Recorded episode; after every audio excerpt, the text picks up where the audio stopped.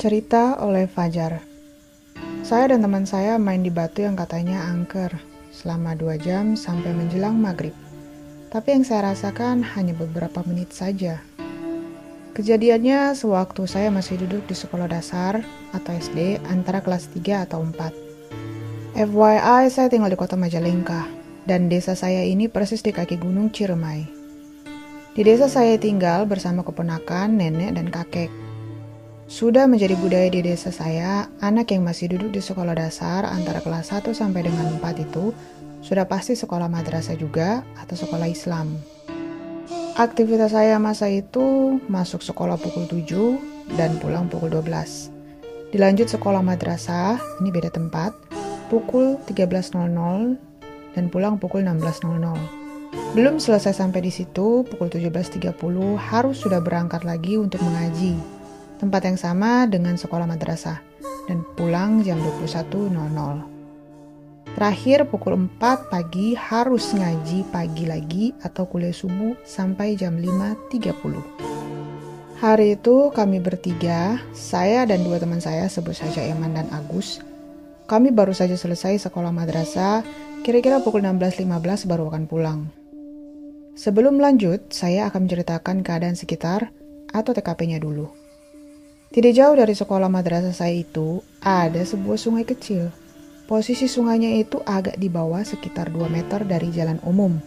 Dan ada seperti goa yang sebenarnya itu aliran air yang di atasnya adalah jalanan umum tersebut, yang biasa kami lewati ketika pulang. Persis di sebelah aliran air itu ada batu lumayan besar yang sekelilingnya banyak ditumbuhi bambu kuning.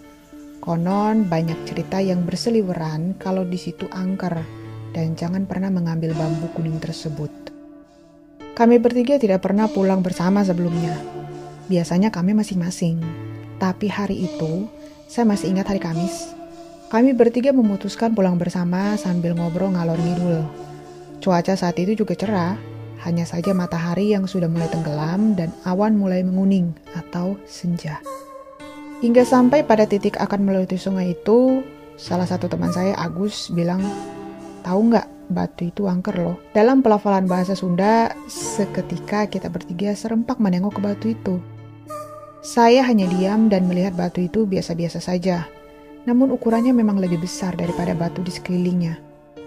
Tiba-tiba, Eman yaitu teman saya yang satunya bilang, berani nggak naik ke batu itu? Saya merasa tertantang dan bilang kalau saya berani. Itu cuma batu biasa pikirku saat itu. Agus pun bilang siapa takut.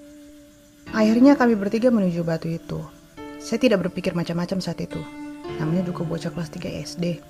Dengan polosnya saya main perosotan di batu itu. Angker dari mana pikirku? Dan anehnya kami malah ketawa-ketawa saat itu yang kalau dipikirkan lagi sekarang suasana waktu itu cukup seram. Ketika kami sedang asik di sana yang seingatku belum lama, kami heran kok ada teman kita yang lain sebut saja namanya Ibnu sudah siap mau mengaji dengan pakaian koko dan tasnya. Saya pun nyeletuk. Rajin banget tuh si Ibnu udah mau ngaji aja. Pas teman saya Agus lihat jam tangannya sudah pukul 17.40. Kami bertiga pun kaget dan heran dan langsung buru-buru pulang dari sana. Sesampainya di rumah, nenek saya marah karena saya baru pulang. Saya tidak menceritakan kejadian tadi karena takut dimarahi. Namun tidak lama saya di rumah, tiba-tiba badan saya terasa panas dan demam tinggi. Nenek saya khawatir dan langsung mengompres saya dengan kain. Sore itu saya tidak jadi mengaji. Malam itu malam paling menakutkan bagi saya. Setiap saya tidur selalu mimpi dikejar makhluk dengan wajah menyeramkan, tinggi besar sekitar 3 meteran. Dan terasa sangat nyata, ketika bangun saya merasa lemas, capek dan berkeringat. Saya tidur lagi dan selalu bermimpi yang sama dikejar makhluk itu. Dan sepanjang malam itu saya tidak bisa tidur dengan nyenyak. Sampai pagi pun saya tidak sekolah karena masih panas. Namun anehnya, siangnya sekitar pukul 11.30, panasnya tiba-tiba hilang begitu saja, dan badan juga merasa sehat kembali. Beberapa hari kemudian, saya bertemu kembali dengan kedua teman saya, yakni Eman dan Agus. Seketika saya kaget sekaligus heran. Sore itu setelah pulang, mereka berdua juga sama-sama demam tinggi dan ternyata mimpi kita juga sama. Saya tidak percaya dan menanyakan seperti apa sosoknya. Agus selalu menceritakan detail sosok makhluk itu dan 90% wujudnya sama persis seperti yang saya mimpikan dan Eman pun demikian. Bahkan Agus sampai berobat ke puskesmas dan kata dokternya demam biasa. Cerita ini baru saya ceritakan ke nenek saya saat saya sudah SMP. Kabar batu itu sendiri sekarang sudah dihancurkan, entah bagaimana caranya.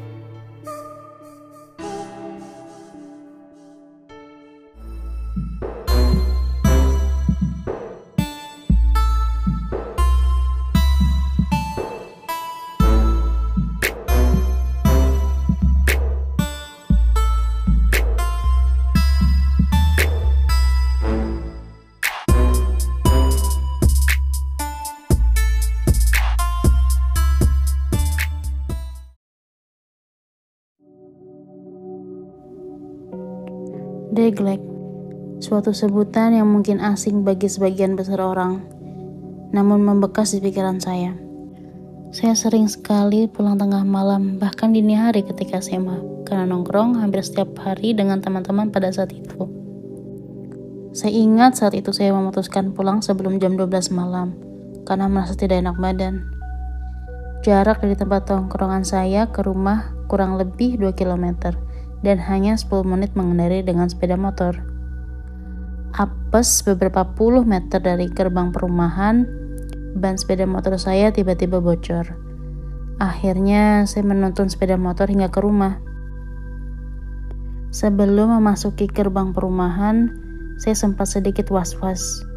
Karena di perumahan saya yang merupakan komplek rumah dinas PNS salah satu kementerian, terdapat hutan kecil lapangan sepak bola, garasi bus dinas, dan lahan kosong tempat bus yang sudah tidak digunakan. Jadi, jika digambarkan setelah pintu masuk perumahan ada pos satpam di sebelah kanan. Setelah itu ada hutan kecil di sebelah kanan, rumah kosong di sebelah kiri, tepat depan hutan kecil. Lapangan sepak bola di sebelah kanan setelah hutan dan garasi bus atau lahan kosong bus rusak di seberang lapangan sepak bola. Setelah itu barulah berderet rumah-rumah warga. Berusaha berpikir positif, saya akhirnya masuk gerbang perumahan dan melewati pos satpam. Saya tengok pas satpam sedang berkeliling ke arah rumah-rumah dengan sepeda dan baru sampai rumah pertama. Wah, pas satpam masih jauh untuk bisa sampai di sini lagi, pikir saya. Saya lanjutkan menuntun sepeda motor hingga akhirnya melewati hutan kecil berusaha untuk fokus ke depan tanpa tengok kanan kiri dan berjalan agak cepat. Eh lah, kok pikiran ini seperti ada yang menyuruh untuk menoleh ke arah rumah kosong di sebelah kiri saya.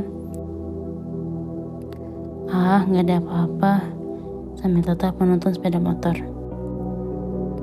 Kemudian penasaran menoleh ke kanan arah hutan kecil sambil berhenti.